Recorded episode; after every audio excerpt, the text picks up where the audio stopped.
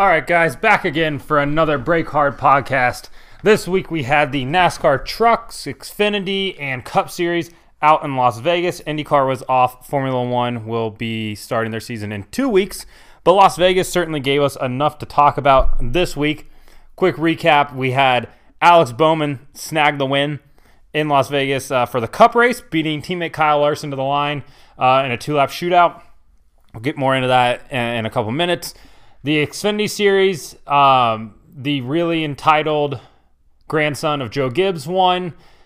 And for the Truck Series, the, the Truck Series was an absolute shit show, and we'll get to that in a minute as well. Chandler Smith uh, get picks up his third career Truck Series win in what can only be described as a colossal failure on race control's part and an absolute abhorrent showing by the Truck Series field talent wise as well. But before we get into those races, we first have to talk about the Cup Series race on Sunday. Alex Bowman picks up the win, his seventh career win.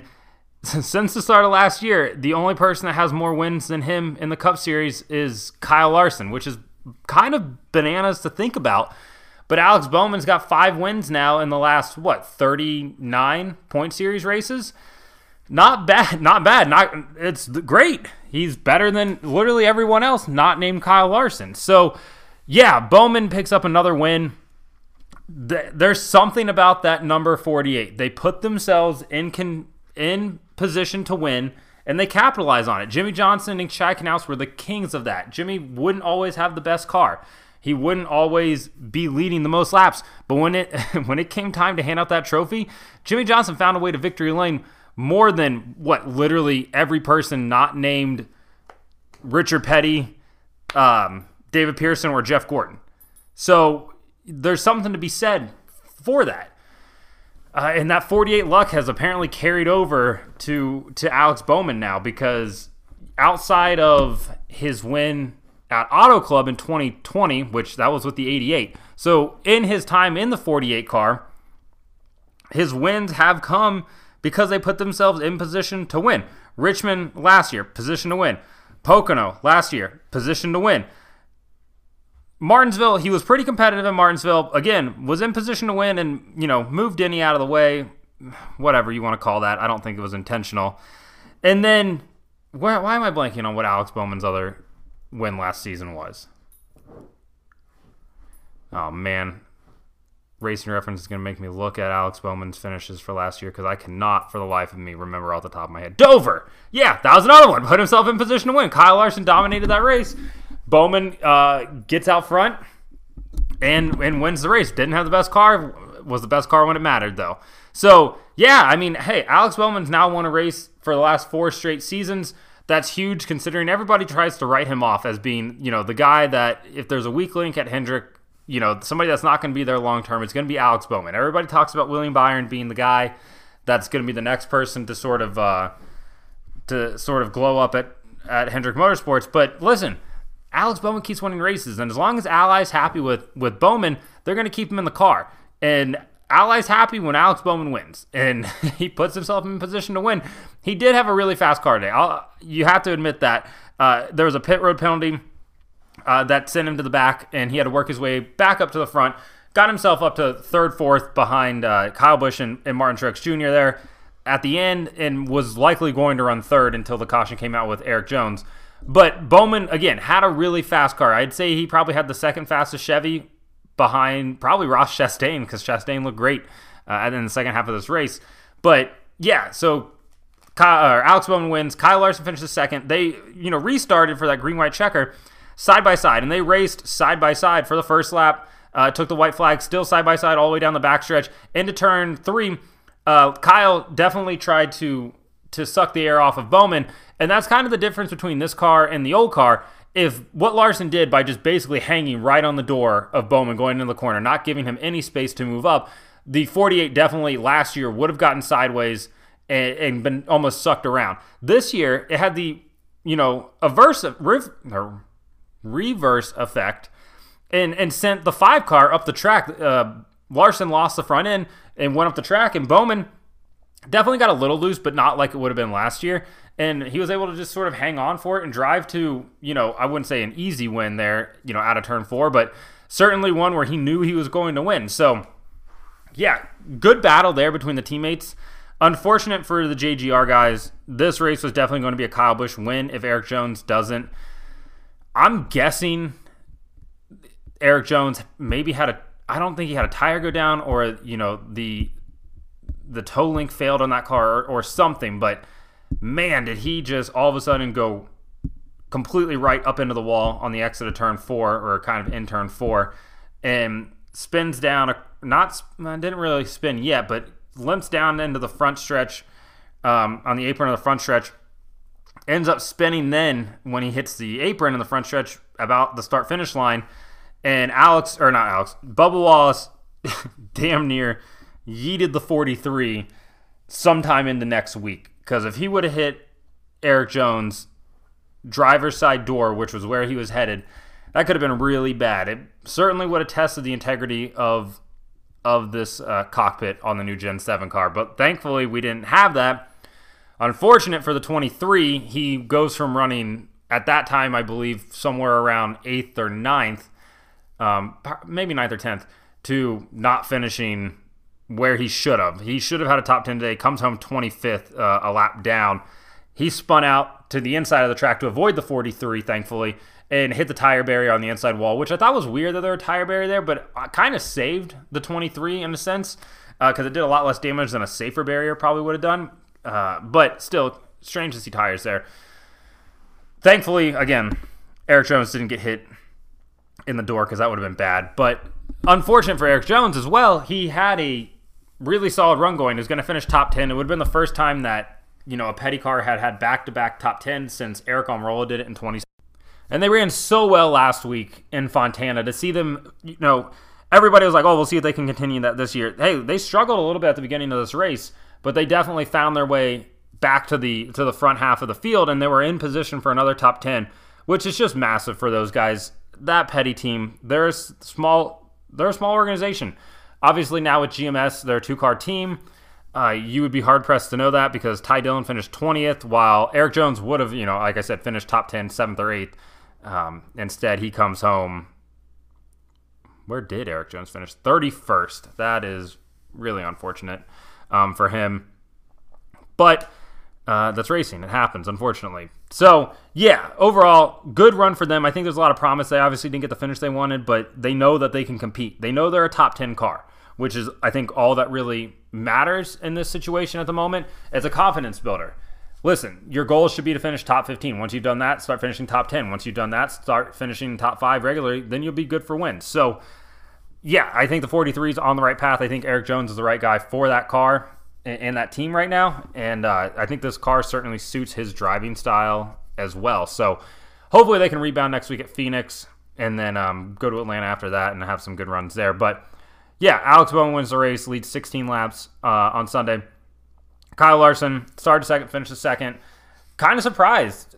Uh, Larson is he's been the dominant guy this last season. And, you know, if he would have won this race, it would have been seven of the last 11, which is crazy to think about. He would have won two of the first three. Um, kind of really asserts himself as the favorite. I will say this, though. I talked about this in a blog uh, a little bit earlier this week. You can read it at uh, breakhardblog.com. Last year, Kyle Larson spent a lot of time dominating races. He was starting up front thanks to the formula, starting, you know, first or second most weeks, or at least in the top five even. And then he was going on and just winning the races, especially in the second half of the year. He did a lot of leading. A lot of leading, didn't do a ton of passing and trying to have to come back through the field. Never really had to like tweak the car and, you know, work on it much either. And I'm sure they definitely made their adjustments and everything, but they never were in a situation where they struggled and then had to really like work on the car, you know, a bunch and get it back in position to win. This year, for the through the first three races, and then we'll kind of throw Daytona out of there. So at California last week in Fontana, he certainly he and Cliff Daniels had to work on that car to make it better throughout the race. Something they really didn't have to do a ton last year. They didn't have to deal with a ton of traffic. They didn't have to deal with coming back through the field. They had to do that last week. And you know, I wrote that it should scare people in a sense that if they figured out how to make this car better uh, throughout the race versus just dominating the race and making minor tweaks here and there, that's concerning for a lot of the the field. And this week he kind of struggled early on. Uh, ran like fell way back to 12th and 13th, kind of just hung around the back, you know, half of the top 10.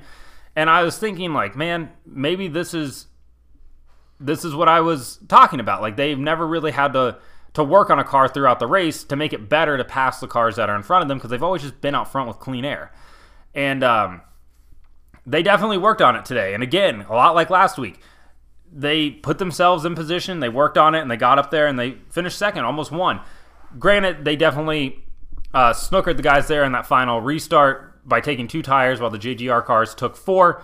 But, you know, is what it is in a sense, but, you know, they definitely made that car better throughout the run. Ross Chastain finishes third. He beats Kyle Busch to the line uh, right there at the end. Ross led a race high 83 laps, the most laps he's ever led in his career. And in fact, that's the most laps. He led more laps today than he had combined in his cup career uh, heading into this race. So, really good showing by Trackhouse once again. You know, Suarez really strong last week. Chastain strong last week. Ross comes out this week, leads a lot of laps. Missed an adjustment there at the end uh, that kind of took him out of it. Uh, clouds came out, and I think that maybe just threw the car off a little bit but yeah, that's got to be really encouraging for everyone at Trackhouse and Justin Marks. Kyle Busch comes home fourth. He was, if you didn't hear Mike Joy today, he mentioned about 13 to 14 times that this 18 car was a parts car. It was never meant to be the race car, it just meant to be the parts car for JGR. It was their parts car for the West Coast that they were just supposed to take parts off of in case they had an accident, in which case they might need some parts to use to replace their car because this was a parts car, not an actual race car for Kyle Busch. He was racing the parts car today. I'm not sure if I said parts enough there, but if I didn't, I'll say it one more time. It was a parts car. Uh, so he takes the parts car to a fourth place finish likely was going to win. Uh, it was going to be him or Martin Truex Jr. They had about a four over a four second lead over Alex Bowman and Ross Chastain, who were battling for third before that Erik Jones caution that brought out the green white checker and set up overtime. Yeah, Kyle coming to the line uh, at the finish there when Bowman were on the won the race. He said, and I quote. Actually, you have to hang on a second here. I got to get it pulled back up again. The same fucking guy who backs into every fucking win that he ever fucking gets backs into another fucking win. Bullshit. Listen, Kyle's frustrated. I completely understand that. And uh, I will say, Bowman hasn't backed into every win. Uh, I would argue that his Chicago win in uh, 2019 and his uh, Fontana win in 2020, he definitely um, earned those. But he definitely backed into four wins last year or at least put himself in position. And same with this one right here, put himself in position. You call backing in uh, or putting yourself in position, whatever you want to call. But yeah, Kyle was frustrated. That was a win that he was going to have. Definitely would have, or not definitely, would have tied him for Richard Petty for most consecutive seasons with the win at 18, which is definitely a um, statistic that you would love to have on your resume. I think Kyle obviously will get a win this year, so there's no worry about that. Next year, if he can do that, that's a a monumental achievement, in all honesty. Um, yeah, no one else can say that. And if you can break a Richard Petty uh, record in the modern era, if you can do that in the modern era and beat his records, which were majority of them set pre-modern era, that's that's certainly saying something. So, yeah, uh, hopefully Kyle, I'm sure we'll get a win this year, and then uh, can can do it again next year because that'd be a cool story for him and um, something that the sport doesn't get to see very often, which is a Richard Petty uh, record getting broken. William Byron comes home uh, fifth. Quiet day for Byron. Uh, just kind of hangs around there in the top five, top ten most of the race. So, uh, yeah, good to see him running well. I think if he wants to be a championship contender, though, he's got to start sort of closing out these races and being a, a much more, uh, um, much more of a participant at the lead at the front than he is uh, currently. Aric Almirola, P6. Kind of surprised to see that. Uh, I think that's what now two top tens for him in the last two weeks. So good for him. Uh, I did laugh last week when uh, you know he, he said his wife asked him what happens if you win the championship this year, and he said, "Then I just go out on top." And I laughed because I'm like, "There's no way Aric Almirola wins the championship," and I still don't think there's a way Aric Almirola wins the championship, but he certainly is putting him together a good start to the season for uh, himself in that number ten team. So good, good for them. Tyler Reddick spun through the infield at one point today, got a little bit of air, X Games style, and rebounded for a seventh place finish. Uh, yeah, good good run for those guys. Started seventh, finished seventh. If anytime you can come back from a spin and do that, that's always good. Martin Truex Jr. would have finished second if that caution had come out. Finishes eighth. Chase Elliott finishes ninth. Expected more out of Chase, and I, I wrote about this this morning too in my Sunday Money betting picks. That you know Chase, I don't know if he's starting to feel threatened by the fact that Kyle Larson, you know, Chase was the heir apparent to lead Hendrick Motorsports. When Jeff Gordon retired, he took over Gordon's car. When Jimmie Johnson retired, that made Chase Elliott the longest tenure driver at Hendrick Motorsports. So you would think, in theory, that he's now the leader of that team. And then Kyle Larson comes in, you know, and knocks his dick in the dirt over 36 races, and Chase has got to be sitting there wondering what the hell happened. So if he sort of wants to assert his dominance within that team again, he's got to get back up there and start winning these races, or at least run up front and contending. And finishing ninth isn't what you need. And you know, Alex Bowman again. We talk about, oh yeah, Alex maybe he won't be with Hendrick. You know, after his contract's up, blah blah blah. He's won more races over the last year and a half than than uh, than Chase has. So yeah, we'll see how we'll see how that plays out. Christopher Bell started on pole, uh, finished tenth. He he looked strong. He got sideways in this race. I can't remember if he actually looped it all the way around or not. Is my house haunted? I fucking hope not. All right, but yeah, he did spin all the way around uh, lap 142. Yeah, 142, 143. Uh, so yeah, finishing tenth again. If you can spin out and come back and finish the top ten, that's a hell of a day. I, I just think that 20 car was maybe a little bit too trimmed out. That's how they end up on pole. Austin Dillon really thought he was going to have a better run than 11th place finish, but still uh, nothing, not too shabby. Kurt Busch comes home 13th. Uh, again, just building that 23-11 team. That's what that's about right now. Corey LaJoie, top 15 for that Spire Motorsports number seven. Great run for those guys. Put themselves in position to capitalize on uh, a little bit of strategy, which is good. Harrison and Burton was involved in two incidents this weekend. Still comes home with like a 16th place finish, so uh, good for him. Uh, just they, he just needs more races under his belt. It's too too early to really make a judgment on him. Ty Dillon finished 20th. Uh, that petty GMS team really needs to figure out what he's doing. Ricky Stenhouse would have finished top 10, uh, got called for a pit lane penalty, which was funny because they mentioned it in the booth, and then Danica, who was famously dated, who famously dated Ricky Stenhouse for a decent amount of time, just goes, "Aw." Um, it would have been really funny. Shout out Zach, uh, who who texted me and said they really need to have Danica do the in-car interview with Ricky under a caution during the stage break, which would have been electric television. If you're gonna have Matt Kenseth call Joey Logano, you should definitely have had uh, Danica, you know, radio Ricky. Thankfully, she'll be back in the booth next week, and we can try this again. Uh, one thing, real quick, with with that, Danica, I thought Danica was great in the booth. I thought she was really good when she uh, did F1 last year with Sky when they were at COTA. She she doesn't do the TV shtick type of thing that Mike Joy and Clint Bowyer want everybody to do. She's just kind of there to call the race, point out things that she sees, and she doesn't really play the game that much. And I thought that was really good. And she actually brought up a couple good points. Again, she knows exactly what she's talking about. She's been around the sport long enough. She's driven race cars. She knows what she's talking about. And every time she would make a good point, Mike Joy would just go off on something else that had nothing to do with th- what Danica brought up. And Danica is bringing up legitimate things that probably should be talked about. And Mike is just, Mike will just be like, oh, look at this cute kid in the crowd. And it's like, bro, that doesn't do anything for the viewers at home trying to understand the race that's happening in front of them. Um, but I'm not getting into another Fox tirade this week. They were uh, they were god awful once again. If you watch the pre-race show, I apologize because like you, I would love to have like 30 minutes of my life back especially that casino skit that they did, and then the uh, um, tarot card reading that they did as well. That was just so so bad. Just present the race in like a factual, informative manner. That's entertaining. Stop. Just stop with what you're doing right now. It's it's so bad. Um, recapping the guys that you know crashed out or or what have you. Denny Hamlin unfortunately thought that he was still driving an H pattern gearbox and torched the transaxle in the car, which is kind of ironic because Denny always says nobody studies and practice or nobody studies throughout the week harder than I do, and then he forgets something you know as simple as that, which a lot of it's sort of muscle memory. Cole Custer, awful day for them, 33rd. Greg Biffle, they had a fuel pump failure again.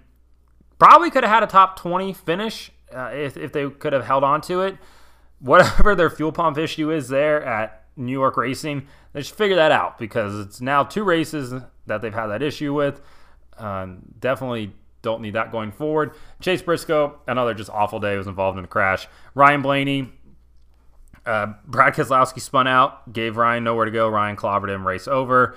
And then uh, Daniel Suarez, Michael McDowell got uh, got loose, sent the 14 up the track. The 14 got sideways and came down, clipped Suarez, turned him head on into the front stretch wall. He was okay, walked away, but again, just a bad bad day overall for for for those guys. So bummer all around for them. Again, I would argue that this was one of the more enjoyable mile and a half races we've seen in a long time. 3,271 green flag passes. Uh, phenomenal. 12 cautions. It's so refreshing to see cars spin out because the drivers are driving too hard. That's exactly what we need to be seeing here.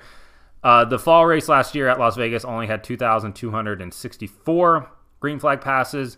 Granted, it had a third of the cautions, which certainly helped green flag passes, as we know. The spring race had. Oh, wait, no, that's this year. Previous at the track. Let's see what the spring race for Las Vegas had last year 4,057 green flag passes.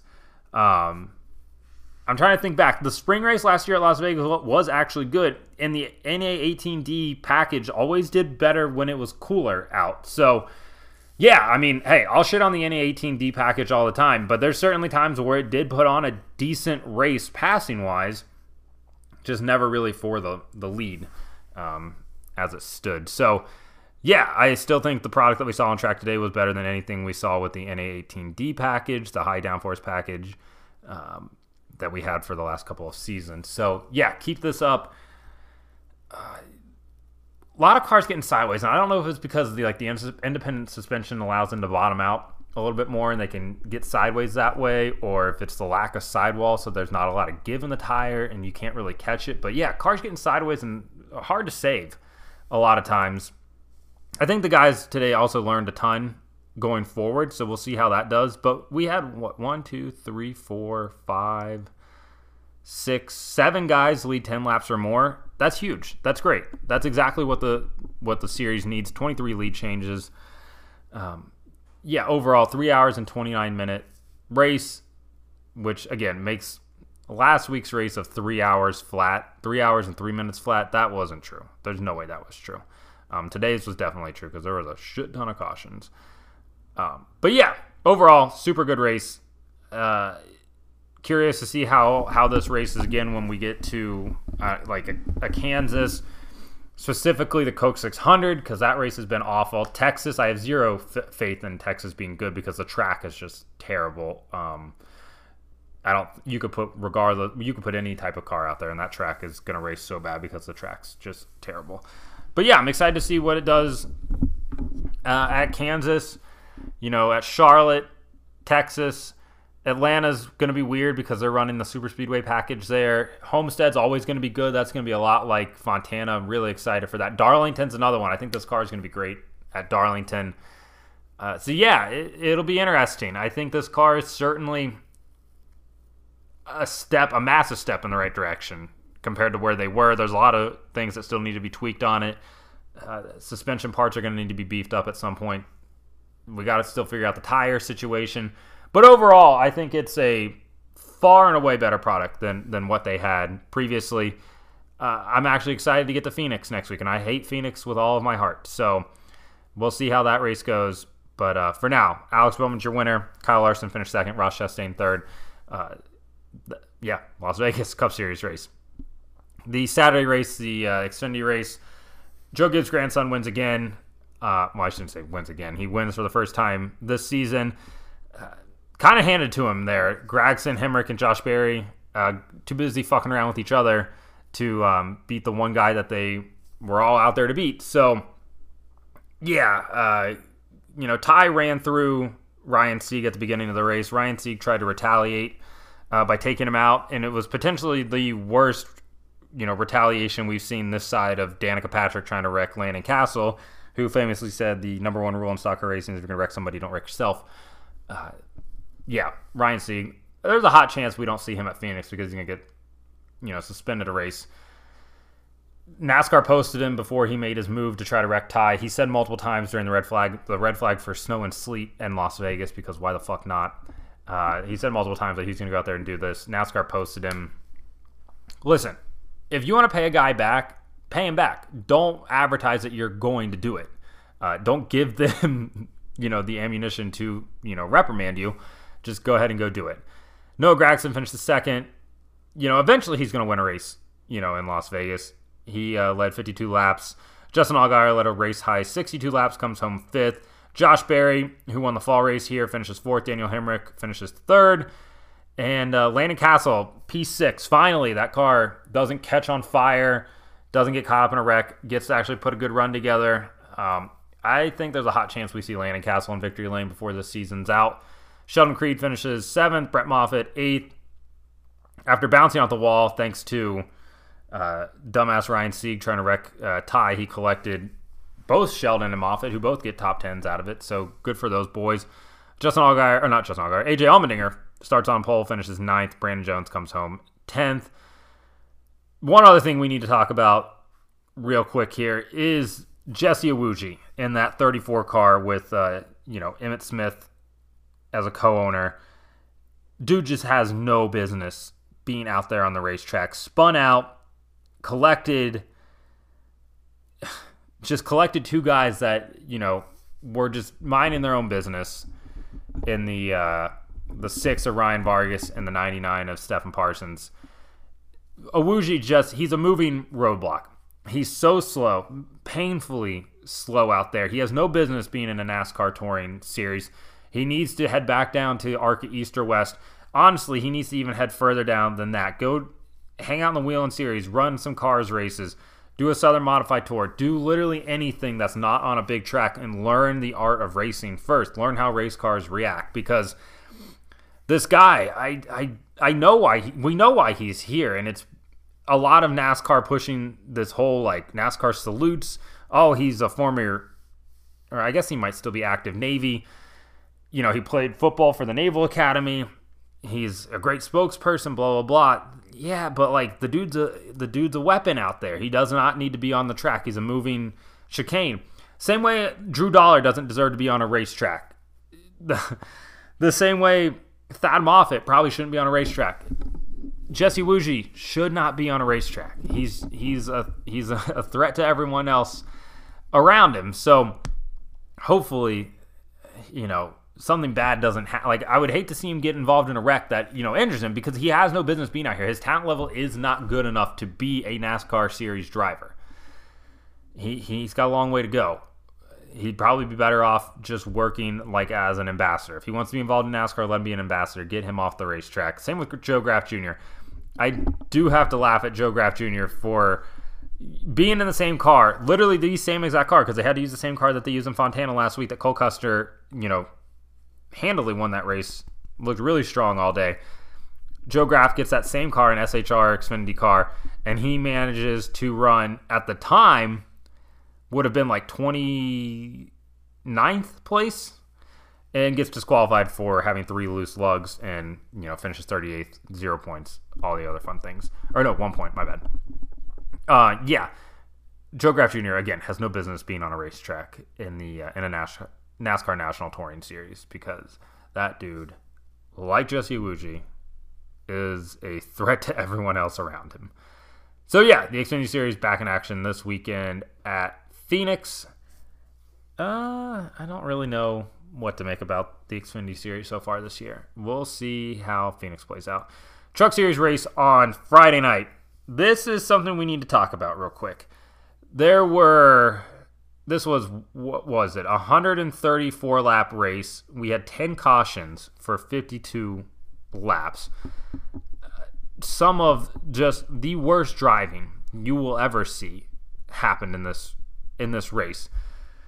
So there's a massive accident heading into turn one. Colby Howard stayed out on old tires, got turned going into turn one off Zane Smith, who just had nowhere to go and just ran into the 91. There was a you know collected essentially what five cars, five trucks up in that, and then we had Jack Wood and um, Chase Purdy, two guys that also don't really have any business being on the racetrack, getting involved together you know, they were trying to side draft each other down the backstretch and turn each other into the wall, which is bizarre to say the least. So that was another just display of bad driving. Todd Bodine making his first of six starts this year to get him to 800 career NASCAR starts.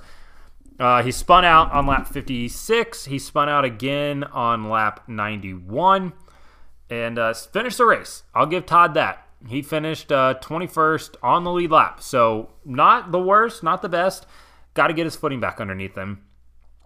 But uh, again, just some bad driving all around.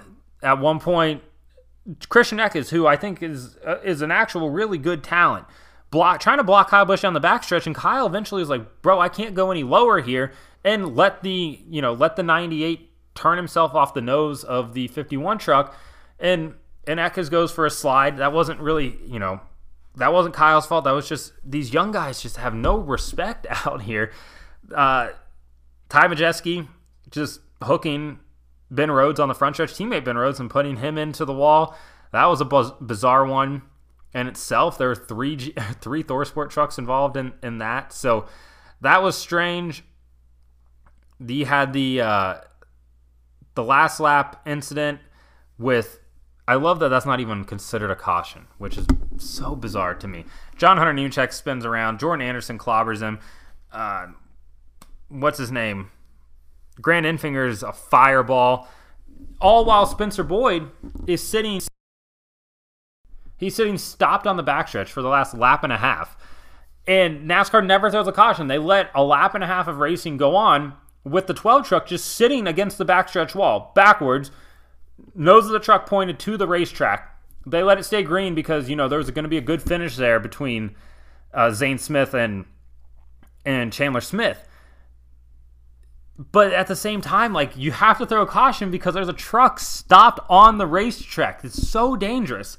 And for the second time in back in the consecutive years, they you know leave a race green way longer than it should be because they just, I guess, don't see a stop truck against the wall. It's very confusing and dangerous. Spencer Boyd was hurt. He has a dislocated shoulder, and you couldn't get medical there because the track is still green. There's still race. There's a race going on. Um, yeah, really bad, bad call by you know the uh, race director. Race control has just been terrible across all three series lately, and it's kind of confusing. And a lot of it is NASCAR cutting budget and, you know, downsizing race control, hiring people that probably shouldn't be there. I'm putting them in position to, to be, you know, the race director, and they have no business doing it. So that was concerning. The caution didn't come out until well after the finish uh, between Chandler Smith and Zane Smith. And I don't know what why you don't throw a caution for a massive fireball for a truck getting hit head on, or the fact that there's a truck sitting there for two laps. Just really bad all around. If you want to see the the video of the Spencer Boyd crash and him sitting against the wall, it's on uh, my Twitter at Breakhard blog. Uh, you can check it out there. Yeah, it's just bad. It is bad all around. They need to get better. They have to get better because something bad's going to happen if they if they don't. So Chandler Smith beats uh, Zane Smith to the line. Zane Smith uh, finishes second after winning at Daytona two weeks ago. He's disqualified for loose lug nuts. Uh, so Kyle Busch ends up finishing second instead of third. Stewart Friesen third. Ryan Preece fourth. Tanner Gray fifth. Matt DiBenedetto finishes sixth. That's unfortunate. Matt Crafton finishes seventh. Bret Holmes in his uh, Bret Holmes number 32, eighth. Austin Wayne Austin Wayne Self got a top 10. What the fuck happened there? And Ty Majeski comes home 10th. Dean Thompson, great tweet this weekend of his girlfriend standing in front of the uh, concession prices at Las Vegas with the shocked look on her face. And yeah, it should have been a shocked look, uh, the prices that they were asking for. Carson Hocevar 13th, Chase Purdy 14th, and Matt Mills 15th. Yeah, good race overall. John Hunter Nemechek struggled again. Kind of surprised by by that. Uh, Derek Kraus, again, probably would have finished top 10, gets involved in something that's not his fault. Um, yeah, the truck series, man, like just. I saw somebody tweet that the truck series has turned into the ARCA series, and someone, you know, responded to that and said, "Yeah, because most of these kids used to learn how to race in ARCA, and then you would come up to a NASCAR National Touring Series. Now kids are just skipping right over ARCA and learning how to race you know, in a, in a national series on a national level, which is not how it should be done. It's it's embarrassing. There should not be 10 cautions in a truck race that's 134 laps. It's embarrassing. It is what it is. But that's what happens. I guess yeah, no, if we let a bunch of single A guys come up and play Major League Baseball, there'd be, you know, eight errors a game. And that's what happens here. Is you have a lot of guys coming up here that don't belong and making dumb moves. They got zero respect for anybody else out there. And uh, yeah, that's that's the LeBron generation. That's what these kids grew up in. Uh, so, eh, whatever. Truck series are off until I believe Martinsville. No, they're in, oh they're racing Atlanta. Oh fuck. Oh, I forgot Atlanta does that double header. Whew. All right. Um, pray because that race if they run their super speedway package is going to be a nightmare.